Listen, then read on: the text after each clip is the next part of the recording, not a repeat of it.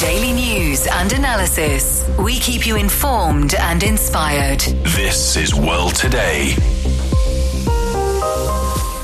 Chinese Premier Li Qiang has called for the world to stick together in the face of challenges in his address to the World Economic Forum annual meeting in Davos. A mainland official says communications between the mainland and Taiwan must be based on the 1992 consensus. The Chinese economy grew by 5.2% in 2023. Welcome to World Today, a news program with a different perspective. I'm Liu Kun in Beijing. To listen to this episode again or to catch up on previous episodes, you can download our podcast by searching World Today. Chinese Premier Li Qiang is in Ireland following his visit to Switzerland. Upon arrival, he said cooperation between China and Ireland has broad prospects and great potential. The two countries are celebrating 45 years of diplomatic ties this year. Li Qiang arrived in Dublin after attending the World Economic Forum annual meeting in Davos, Switzerland. Addressing the World Economic Forum, the Chinese premier has stressed the importance of multilateralism. The premier says the world must stick together in the face of challenges. He also reaffirmed global business leaders about China's momentum in opening up and economic recovery. Now, for more, Zhao Yang spoke with Professor Liu Baocheng, director of the Center for International Business Ethics at University of International Business and Economics. So, Professor Liu, what's your main takeaways from, you know, Premier Li's speech at the uh, World Economic Forum annual meeting?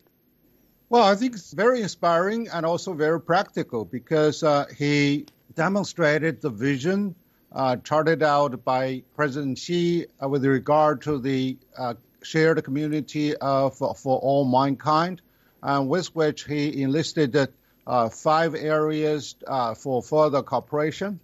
And the value proposition is very clear that uh, we have a shared world, and now uh, everyone will have to really ramp up uh, for uh, collaboration on a number of important issues that impact the human life. In which he uh, identified cooperation in technology, cooperation in uh, trade and investment, and also cooperation in human capacity and of course, also green development is uh, one of the highlights. And then he also uh, emphasized on the uh, Chinese commitment to provide national treatment to global multinational co- uh, corporations and also to assure the world community that uh, China's store remains open and will open wider. Mm. I think this is going to give a lot more confidence to multiple stakeholders around the world uh, with regard to the Chinese attitude and the Chinese behavior in uh, dealing with the rest of the world. Mm, and he particularly mentioned multilateralism in his speech. So, what true multilateralism is? Multilateralism is really following a very basic principle of economic collaboration. By uh, working together, people can specialize their skills and then that can really contribute to the common prosperity. So uh, multilateralism uh, will mean that there is no discrimination, there's no protectionist behavior, and uh, the all the trust will have to be uh, demonstrated in terms of the collaboration structures.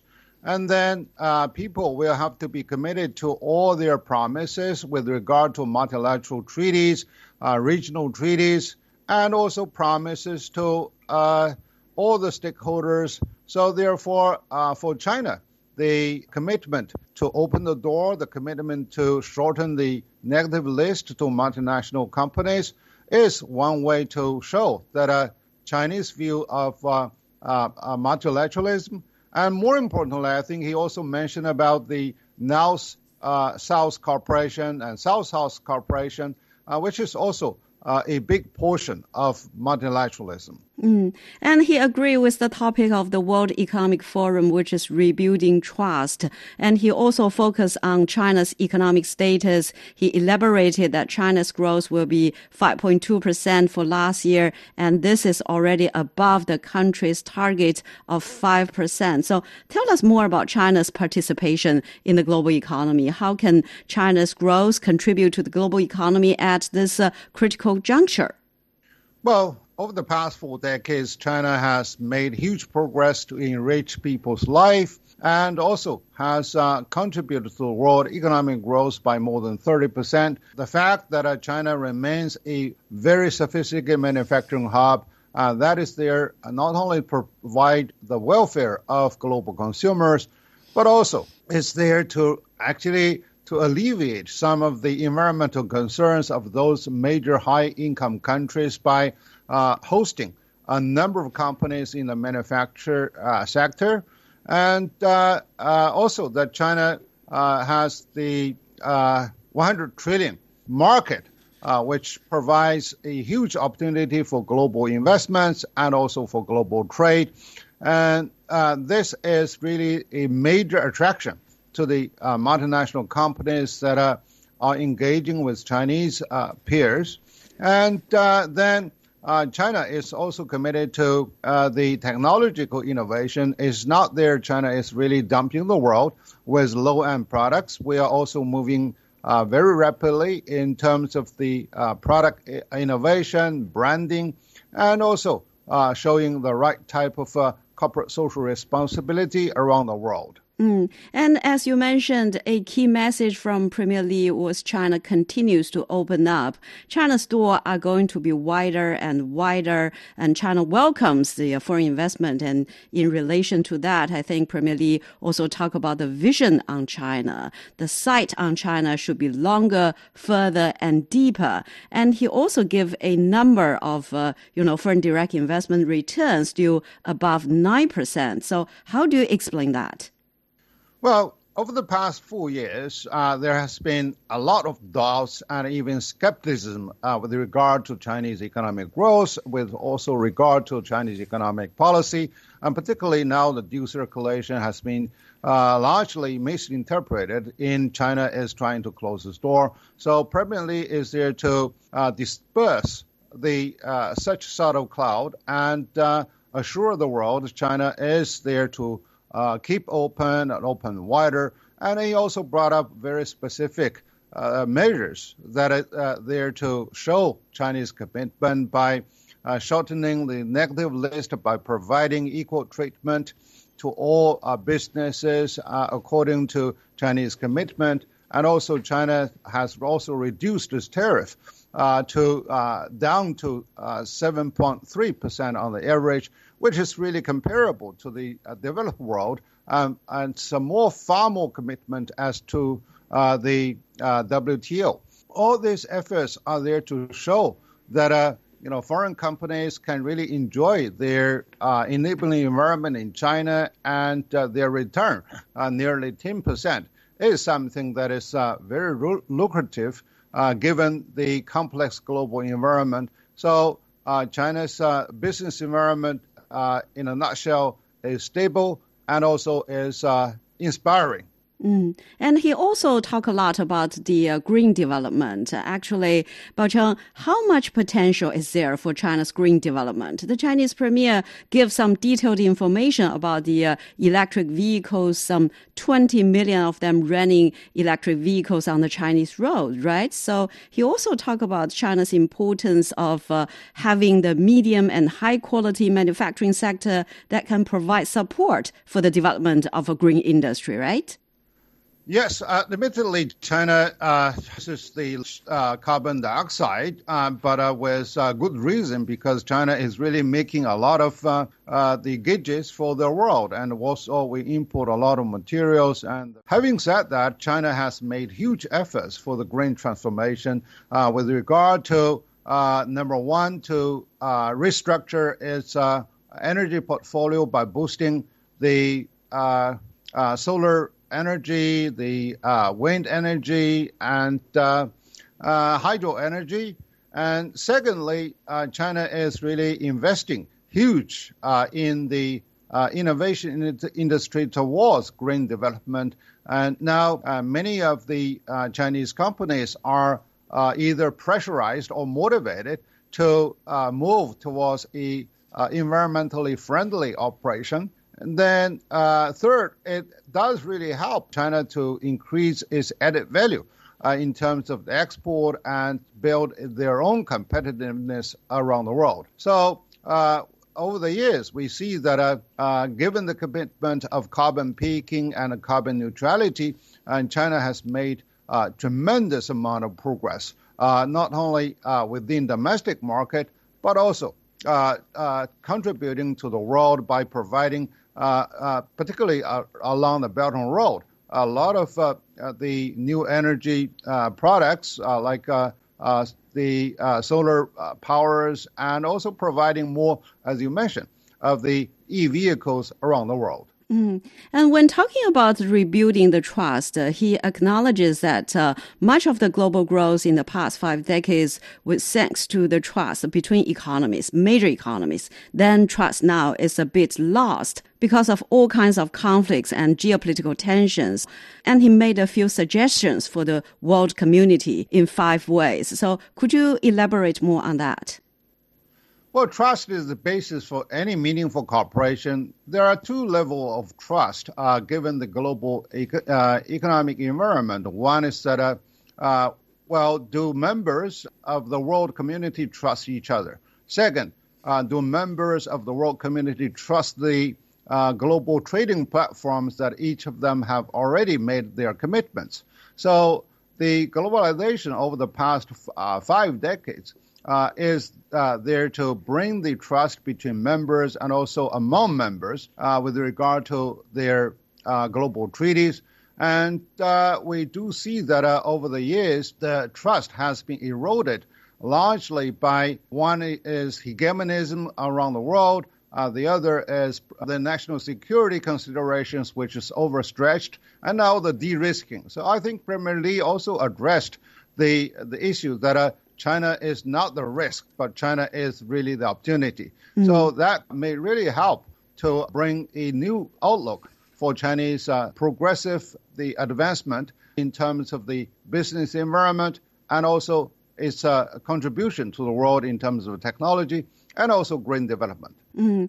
So, after attending the World Economic Forum meeting, Premier Li has already arrived in Dublin for an official visit to Ireland. So, how do you see the China Ireland relations going forward? Well, China and Ireland has really uh, maintained a very stable relationship and also uh, meaningful collaboration. The uh, Ireland uh, has really suffered a great deal due to the financial crisis, but uh, they are able to quickly manage to stand their own feet by uh, making a lot more uh, progressive uh, efforts. And China is there to further strengthen the collaboration in terms of the investment. And also, we broke the hallmark of 20 billion US dollars of trade. And now more of the Chinese uh, companies are looking at them because they also uh, have a a comparative advantage in terms of the uh, innovation, and also they provide the entry point to enter the entire uh, EU market, given it's a, a, very solid EU member. And this is uh, particularly important uh, uh, given the uh, Brexit by the UK.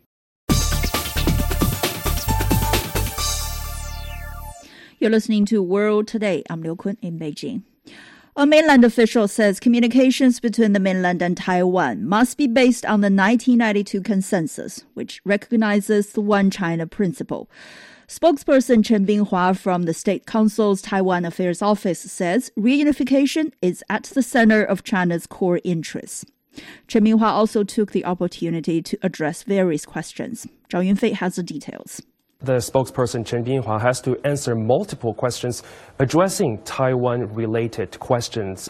The spokesperson mentioned multiple layers of the One China principle. He emphasized the historical facts of the One China principle and the international consensus of it, and it becomes even more important. Uh, he serves as a trend of times, according to the spokesperson, after uh, Nauru announced uh, it severs so called diplomatic ties with Taiwan, and the country on Monday says that it wants to uh, reestablish the ties with China.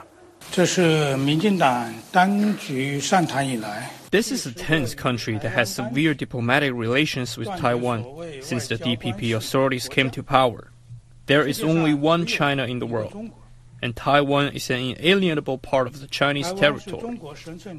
This is both a legal and historical fact, as well as the prevailing consensus of the international community. We express our appreciation to the relevant country for making the right decision in response to the general trend. It has been proven time and again that upholding the one China principle is the will of the people and the trend of the times. Well, Nauru's decision on Monday came just two days after Taiwan's Democratic Progressive Party authorities uh, declared its victory over the regional uh, leadership election on Saturday. Well, Chen Binhua says uh, just the answer from the spokesperson really gives an idea that you have to look at the uh, results of the election from uh, multiple fields, and you have to take a look at the both two elections, the leadership election as well as the legislature election, given the fact that although uh, Lai Ching-te has uh, claimed victory at the leadership election, the, the party got fewer votes compared with the election four years ago. But if you look at the 113 seat legislature election, uh, the DPP won, uh, garnered 51 seats, while the Chinese Kuomintang garnered 52 seats, uh, more seats than DPP. It shows that uh, the DPP authorities cannot represent the mainstream public view.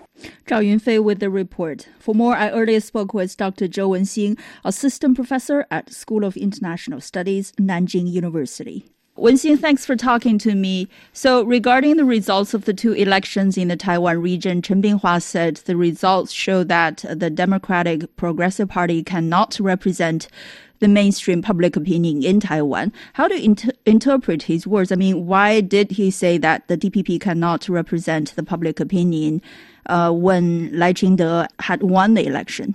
Uh, yes, thank you for the questions. Uh, we should bear in our mind that despite the fact that Lai Ching-te had won the election of leadership of the Taiwan island. They only gained support from around 40% of voters, while their KMT and TPP counterparts had attracted around um, 33% and 26% of voters respectively. So in other words, there's about 60% voters on the island did not vote for the DPP candidates. So this does show the fact emphasized by Chen Binhua that the DPP cannot represent the mainstream public opinion in Taiwan. So he is true in this sense. Now, uh, as you already hinted in the island's legislature, the Chinese Kuomintang Party garnered 52 seats. Um, the total is 113 seats, and the DPP won 51 seats, one seat mm-hmm. uh, behind the Kuomintang Party. Also, the Taiwan People's Party seized eight seats, and the rest two went to independent candidates. So uh, the DPP actually lost its advantage compared to the last election. What does that tell us? How do they reflect the opinion of the Taiwan people? Uh, yes, indeed. Um, compared with the election of the legislature in 2020, the KMT did achieve a significant victory. I mean, the KMT became now the largest party in terms of majority of seats in the legislative branch. The TPP also had a biggest win with uh, six seats. And on the other hand, the, the DPP lost 10 seats, making the newly elected Lai Ching-te mm. a lame duck leader. So we should expect that the new DPP authorities would be balanced and checked in the next four years by the opposition parties, including the TPP, KMT, and the two independent legislators. And the results of the election in legislature re- reflect the opinion of the Taiwan people. They show the fact that a majority of Taiwan people do not want conflict and war. Instead, they want peace and stability. So they voted for the KMT candidates who advocate dialogues, communications, and cooperation with the Chinese mainland. So, in your observation, what issues are on the minds of people in Taiwan when when they went to the, the polling stations? Well, this is a very uh, question. Mm. Um, scholars of Taiwan studies would argue that people would have uh, totally different perceptions and concerns when they cast their votes in two elections. I mean, the leadership election and also the election in the legislature. So, but from my perspective, I think there are generally two concerns they would have in their mind. Uh, the first one is that they um, would choose uh, from peace versus war, and whether they would choose the development versus distribu- distribution uh, of development. You know, comparatively, the KMT is better, uh, much better at making peace with the mainland and also much better at boosting Taiwan's economic development. And the DPP is just different. So the facts would be more complicated, of course, but I think Taiwan people would have growing concerns if the situation across the Taiwan Strait becomes much tense, much tense. And any factor connected with this uh, would probably influence their decision while uh, casting their votes. Well, I'm sure you have watched uh, the speech by Lai Ching-te um, on election night. Uh, how do you think uh, Lai Ching-te will approach the 1992 consensus, uh, a very important uh, principle on cross-strait relations? And does the this consensus risk further erosion under his watch? Yes, this is a very good question. Uh, if I am right, Lai Ching-te has never recognized the 1992 consensus. Uh, and in fact, he sharply criticizes the consensus. The, uh, we should know that the core connotation of this consensus is that according to the Taiwan Affairs Office of the mainland, that both sides of the strait belong to one China and uh, work together to strive for national unification. Apparently, this runs against the perceptions and the policy stance on the Taiwan question held by the DPP. So I don't think Lai will accept the consensus uh, in the next four years uh, or something. And the future tra- trajectory would only be much worse. That, yes, the consensus does risk further erosion under Lai's watch. Responding to Lai Ching-te's comments that dialogue will lower risks uh, across the Taiwan Straits, Chen Binhua said all parties and organizations can communicate with the mainland on the basis of the One China principle. He also said the independence uh, separatist position by the DPP is a real hurdle to dialogues. So, how do you interpret uh, Chen's remarks, and what kind of message do you think he's sending to Lai Ching-te? Well, I think uh, Chen Binhua's remarks uh, represent the current policy of the Chinese mainland toward Taiwan, and that is the mainland uh, is still striving for peaceful reunification with Taiwan, and opposing any independence motions and movements on the island. So, to achieve this goal, Beijing still wants to communicate with uh, all parties and organizations on the island, including uh, any individuals, political parties, or or anything um, who would share the one China principle. So this is the only political uh, foundation that if any uh, people, parties, organization on the island share with mainland, that they could be those people or organization that Beijing might find uh, cooperate with. But uh, I mean, both Lai Ching-te and the DPP do not accept the one China principle. So this is the question. Lai Ching-te is, is the real hurdle to dialogues, as what uh, Chen Binhua said. Now, uh, Chen Binhua also responded to online comments of resolving the Taiwan question by force. He said this reflects uh, concerns and worries in the Taiwan region about instability brought by the DPP. So, do you see the cha- do you see changes in the mainland's policy on the Taiwan question after these two recent elections? Why or why not? Well, as I just said, uh, Chen Binhua's remarks uh, represent the mainland's official policy toward Taiwan, and Beijing would not change its policy on the Taiwan question merely because of the results of two elections. Uh, according to Taiwan Affairs uh, Office of the Chinese mainland, these elections are regional elections in Taiwan, which would of course not change the strategic goal of Beijing that it, it will continue to seek for reunification with Taiwan peacefully.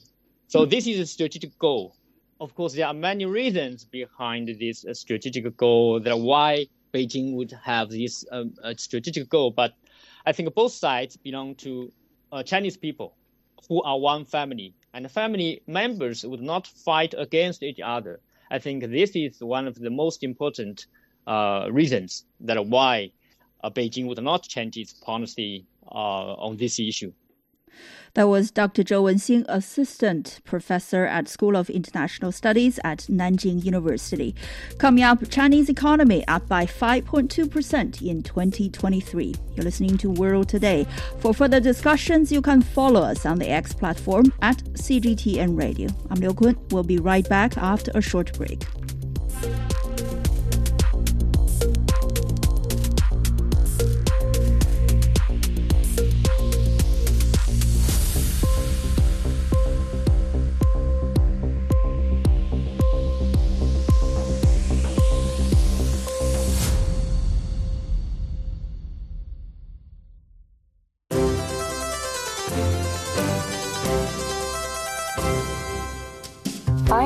Dan Wang, Chief Economist of Hang Seng Bank, China. The World Today is a real fun program. You will hear interesting people discussing global trend, economic event, what's happening in and outside of China. So, friends around the world, hope you can join us. Welcome back to the show. I'm Liu Kun in Beijing. China's gross domestic product grew by 5.2% in 2023 to top 126 trillion yuan or 17.5 trillion US dollars. In the fourth quarter, the Chinese economy expanded by 5.2%. Dai Kai breaks it down for us. Many of the major sectors are on an upward trend. They're on that track of recovery, actually. If we look at industrial output, it grew by 4.6% year on year, and equipment manufacturing grew even faster. It registered a 6.8% rise, and uh, retail sales had a 7.2% rise. And if we look at different areas, online retail sales grew especially strong. It had an 11 percent rise. Other than other than that, we see investment in uh, infrastructure and per capita disposable income going up, and imports and exports, grain production consumer price index and employment all remaining stable. So authorities say China's growth outpaced the projected 3% global average in 2023, and it leads among many of the major economies and is expected to serve as a major engine contributing over 30% to global economic growth in 2023. Its exports grew slightly despite global trade slowdowns, and its prices stayed at a reasonable level against the backdrop of a high inflation uh, you know, in many other regions and countries. But officials say China still faces a severe, uh, complex, and uncertain external environment. And domestically, there are also challenges like insufficient demands and also overcapacity in certain industries. So it requires careful management in both maintaining that vitality of the economy and also mitigate risks. That was Dai Kai with the report. Now, for more, we're joined by Liu Zhiqin, Senior Fellow of Chongyang Institute for Financial Studies at Renmin University of China. Thank you for joining us again. It's good to have you back on the show. First of all, put in the global context, how should we uh, we really view the growth rate of 5.2%? I should say that 5.2% is already within the expectation because since uh, several weeks that the world and many domestic experts have already expressed their very satisfied forecast about China's GDP last year. So 5.2% is not an easy job and not an easy target. As we know that uh, last year is uh, high uh, in high risky year for the whole global um, economy especially for geopolitical conflicts in Europe and in Asian countries are intensifying. And also the high inflation and high price for the commodity uh, sections that uh, has negative influence of the market. And many countries, especially for the major countries, their economic recovery is sluggish, that uh, far behind the people's expect. So also we can see that many countries, the social uh, security or social uh, stability is also destroyed because of the bad performance of the economic recovery. So all in all, we can see that China really plays a very important role in the global uh, economy and also shows a good future for uh, whole world. That means that if we try our best, that we can get the best result. So this is the, a very uh, sincere theory for all countries that to be involved in the economic recovery, recovery because China has so many uncertainties and uh, challenges, but China has done its best job. Also, a very uh, high uh, contribution to the world global recovery. Mm. Well, as you said, Kang Yi, uh, who is head of the National Bureau of Statistics, said at a press conference Wednesday morning that China's contribution to global growth in 2023 is expected to surpass um, 30%. Uh, so, in your opinion, um, the 5.2% growth, I mean, what has the central government done right to achieve this uh, annual set goal of around 5%? I should say in the last year, we, from the very beginning, I think that our government has set up uh, a, a, new system and monitoring system that for the economic recovery, especially a series of uh, supportive and effective policies to support the uh, whole economy. function, how to stimulate the state-owned companies to make uh, its further reform, uh, and also have more efforts to to support and stimulate the uh, private economies, especially we have last year almost 500 different articles and regulations in order to govern the development of the private economy. All this, all that we have tried best to push the economy that in the right direction. And the third also have many uh, good policies for financial sections that have to support the real economy. So I think that the three points that have shown that our government really has done a, a good job, excellent job that to support the whole economy recovery in the right way and also in the right uh, direction. Mm. Also, we can see that China's uh, the status position in the global uh, supply chain is remains stable and remains sustainable. This is very important for the more confidence of the world. Mm. Now, uh, can we say that the Chinese economy has fully come back from the pandemic, in your opinion? Uh, in my opinion, that uh, almost will come back, but not uh, not really. But because we need something that more to do. For instance, for the uh, service industry, we still uh, a lot of space that to to play, and more efforts should be invested in the service industry. Service industry, including financial sections, including communications and all uh, other uh, parts of this industry. Still, we need a lot of job to, do. And secondly, also we have further uh, reform, especially in the economic and the financial sections, how to have a high quality development, high quality open up. This is something that we need still more time and more consuming um, efforts that to uh, fulfill our uh, target. So and the third is very important that China has a lot of uncertainties and challenges imposed by some Western countries mm. because their new policies or decoupling or something also still have negative uh, in, uh, impact on China's economy. So all these things that ask China that to further develop its economy with all efforts. So still not full 100%, but I think 80% and 90% already come back. Mm. One last question. So, moving forward uh, in 2024, what do you think will be the main growth engine for the Chinese economy? In my opinion, that China's main, uh, the main engine for the economy recovery, or not not only recovery but the further development, is the manufacturing sector, especially in the AI innovation, because this this become the major driving force in our economy. As the central government has set up nine targets in this year. The first one is the, to develop, to strengthen the science, technological innovation. This is the main driver section because if, if we get this fulfilled or realized, then all other parts of the industry could be well developed. So this is a very important thing, especially in the manufacturing, but also science and technologies uh, development to further support our economy as a whole. Mm. Indeed, the international community is having their eyes on the Chinese economy very closely.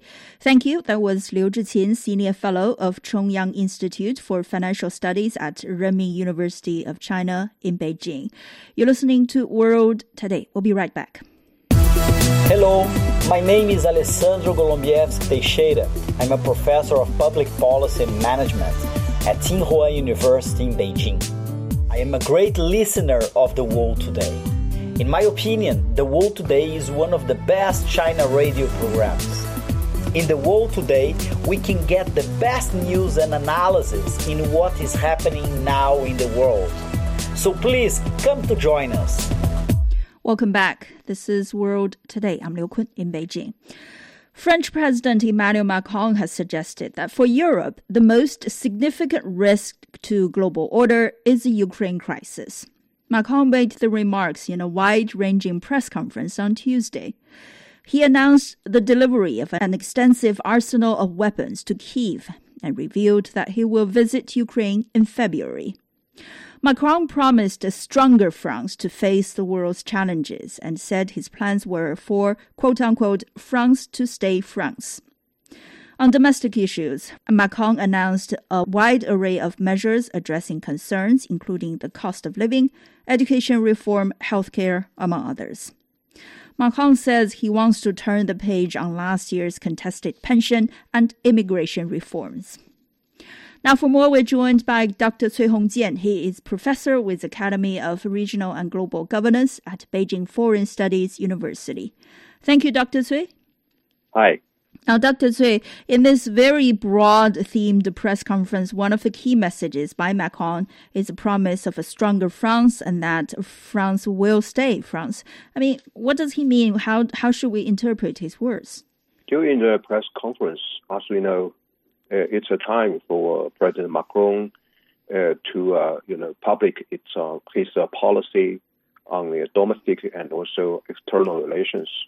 I think this word by President Macron on stronger France and France will stay France showed the, his continued, I mean, attitude or stand on his policy, especially for the uh, current changing international relations.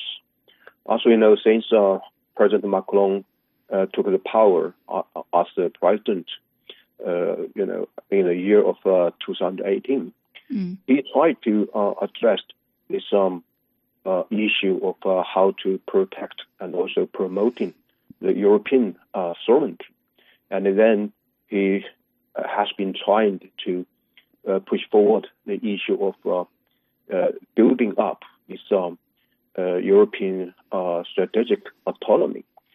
So I think that it shows that France and also Macron's administration will try to find out its own position and its own interests, and then to decide every side of the, uh, his policies. Mm. And also, as we know, especially during the uh, dramatic uh, uh, Uh, uh, competition or gaming between uh, major powers. I think it shows uh, France is willing to be part of the power, power gaming and also try to get some more interest from these competitions. Mm. Well, an interesting thing uh, he said during the press conference is that for Europe, the most significant risk to global order is the Ukraine crisis. I mean, does his statement represent the thought in Europe overall? And how do you think this will be reflected in the foreign policy of uh, France? Certainly. Uh, even now, as we know, there are more uh, conflicts or crises over the world, but still, the Ukrainian crisis still the uh, major or biggest challenge for most of the European countries. On this regard, I think um, President Macron shared almost the same uh, with other uh, European countries. But of course, now the biggest problem for uh, France and Europe is uh, they could not find that a real solution or real way uh, to you know deal with a complicated situation, especially uh, because of the uh, have to uh, you know depend on the so-called security guarantee from NATO, from the United States. So now I think that for France and Europe, still they could not take the fate in their own hand. But of course, now I think that uh, in a year, especially this year, I think France and the European countries uh, they will try to find some more possibility uh, to push forward this uh, crisis into a direction for some more uh, political settlement. Mm. but of course, I think the precondition for this change would be France and the European countries they could find a real strategic autonomy for European countries. Indeed. Well, regarding the United States, Macron cautioned that regardless of who wins the White House in 2024, Europe should brace for the fact that America, quote unquote, is a democracy that is also going through crisis. Uh, Macron said America's first priority is itself and that its second priority is China. So, following his thought on this. What kind of um, balance do you think France will try to strike between the great power competition between U.S. and China? Firstly, I think this year uh, for France and some other European countries, uh, they have to uh, fear the biggest trouble would be, you know, something happened um, uh, eight years ago, which means that uh, once there's some uh, big change in American politics, mm-hmm. certainly it will give some um, you know negative impact on so-called transatlantic relations. Mm-hmm. So I think that uh, uh, Mr. Macron and some other European leaders now they are keep a very close consent or observation on the uh, you know domestic policy, uh, politics of the United States.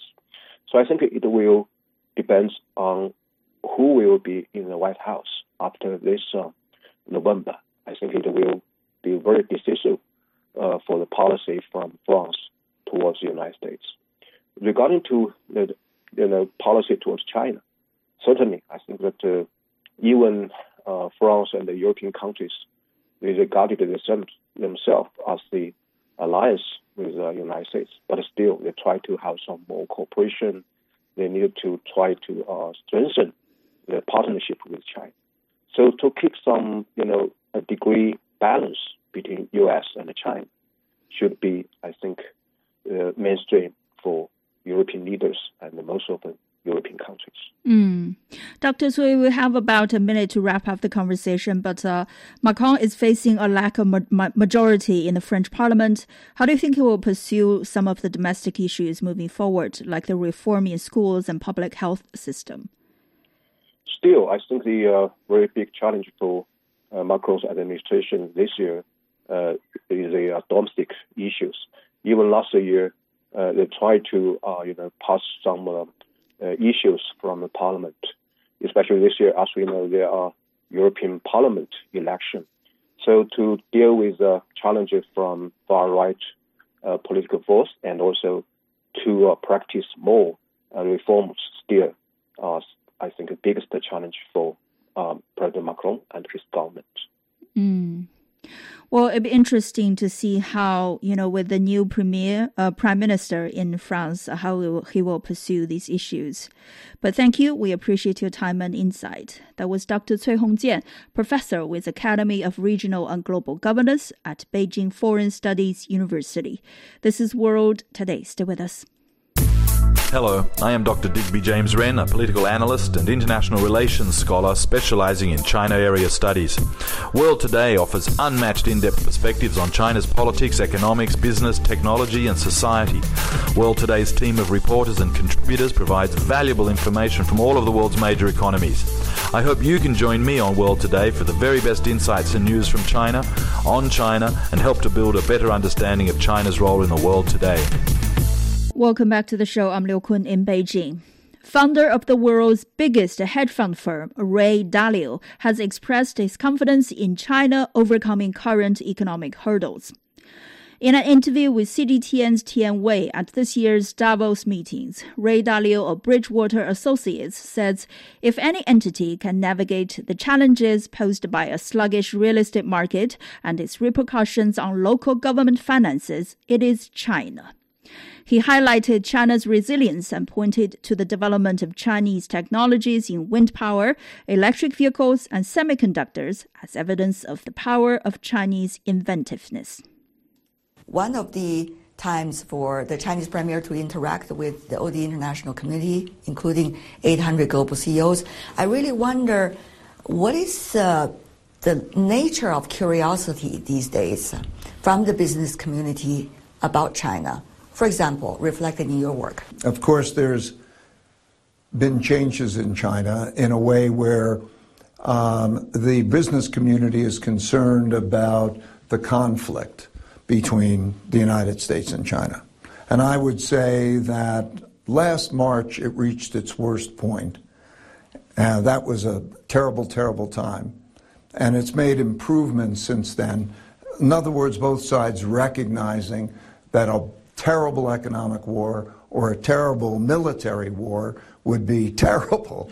And so that there's now a better amount of talking. And I think it'll be important for the world to hear him and then also um, to continue to paint the picture of China's role in the world as a, um, as a peaceful, uh, productive party in the world. Mm. Do you think people will be convinced? I think actions take actions will be important over a period of time. People, I think, sometimes come with their stereotypes. They don't know China well. I've been lucky. I've been going since 1984, so I know China pretty well. Uh, but still, there are questions. So I think over a period of time, it's more a matter of the actions that are taken. Now, since the meeting between the two presidents in San Francisco last year, we see both sides have drawn up some specific to-do list and they're trying to deliver. So far, so good. So far, so good. Yeah. Uh, however, uh, this is an interesting year, 2024. You have in the United States one of the most eye-catching elections, and you have in China an economic transformation where people are asking about the economic growth. So, how do you see these two events in two very different countries working on the bilateral relations? Uh, I believe the elections in the United States are one of the greatest risks for the world because the United States is internally having a great conflict between values, um, and that's brought about populism, and there's a rather extremism that's operating there, so that neither side will accept losing or subjugating themselves to the other side. This election is going to be a question for democracy. Can democracy work it out? Can the United States work together, or will the factions break it apart? And for China, of course, as is mentioned, uh, there's an economic transition to put it into a, a, a diplomatic phrase. So, how do you see the adjustment of its economic uh, uh, potential is now working on the relationship between China and the United States. There is an immediate um, problem that has taken place because of the uh, uh, real estate problem, caring to the local government, financial problem. Those problems are manageable if well, managed well. There might be forms of restructuring, they need monetary policy and the like. They have an effect on people's attitudes, their willingness to spend money, and so on. That's, of course, um, an, an issue. And then there's the international issue. Um, international conflict with the United States. The um, the problem with that is also a, a, problem from the U.S. perspective. Foreign investors or foreign companies worry about being sanctioned in China. So it might be actions that could come from either the U.S. side or can come from the Chinese side. And then there's still the remarkable development of Chinese technologies and Chinese productions. Look at the leadership that's taking place in um, wind and uh, electric uh, vehicles and uh, even the, the development of uh, the chip race. Um, you know, that's an American Chinese competition, and it's really quite remarkable how effective that is. But of course, that also, in the competitor's view, represents a risk. So you look at marketplaces, Europe, will electric vehicles, what will the roles be, and so on. So those competitions are going on, and how they're handled, I think, will be really important. Now, uh, China has been focusing on the so-called four news, as you know, new infrastructure, new energy, uh, new technology, and also new consumption. Well, Chinese like to come up with these power points. But how do you see these directions likely to drive the growth of the economy, which is very, very critical right now? Internally, uh, there's also, of course, uh, the dual circulation concept. Yeah. And so there's the external and there's the internal. I think internally, entrepreneurship, the ability to tap individuals and come up with that creativity to invent and to be able to resource them with capital is a very, very, very powerful vehicle in this competition. So I think it'll be very important that there's um, that support of the new types of things that are going on that you mentioned, and also um, then the dealing with the old issues to deal with the uh, real estate, the debt restructurings, and all of those. I think that those those are important. So I would say in China um, there are issues that you have to do the debt restructuring. There's a, a deflationary force that needs to be dealt with through some form of a combination of restructuring and then getting the monetary policy right. It can be managed.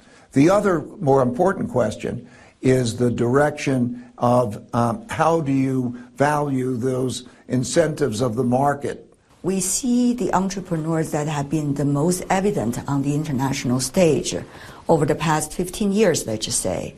You see, there's a generational change that's taking place. We haven't known the newest the names yet. They're not visible on the international stage yet, but there is a generational change. Meanwhile, you see Chinese companies are getting ever more global given the circumstances they're facing uh, in different parts of the world, including back at home. So, how do you see these elements, given your observation, are working into this transformation as we speak? Um, I think the idea of a dialectic, when things are at odds, and that creating the energy for making the movement forward is so apt now. I think that there uh, most likely will be these tensions and these trade offs that are going to have to be made. But I think the Chinese force, in terms of the, the power, the development, is going to remain a great force in the development of China. And I think in both countries, what's most paramount importance is how they operate with their people to be strong and productive. That was Ray Dalio, founder of Bridgewater Associates, speaking with my colleague Tian Wei. That's all the time we have for this edition of World Today. A quick recap of the headlines. Chinese Premier Li Qiang has called the world to stick together in the face of challenges. A mainland official says communications between the mainland and Taiwan must be based on the 1992 consensus. And China's GDP grew by 5.2% in 2023. For more discussions, you can find us on the X platform at CGTN Radio. I'm Liu Kun in Beijing. Thank you for staying with us. Bye for now.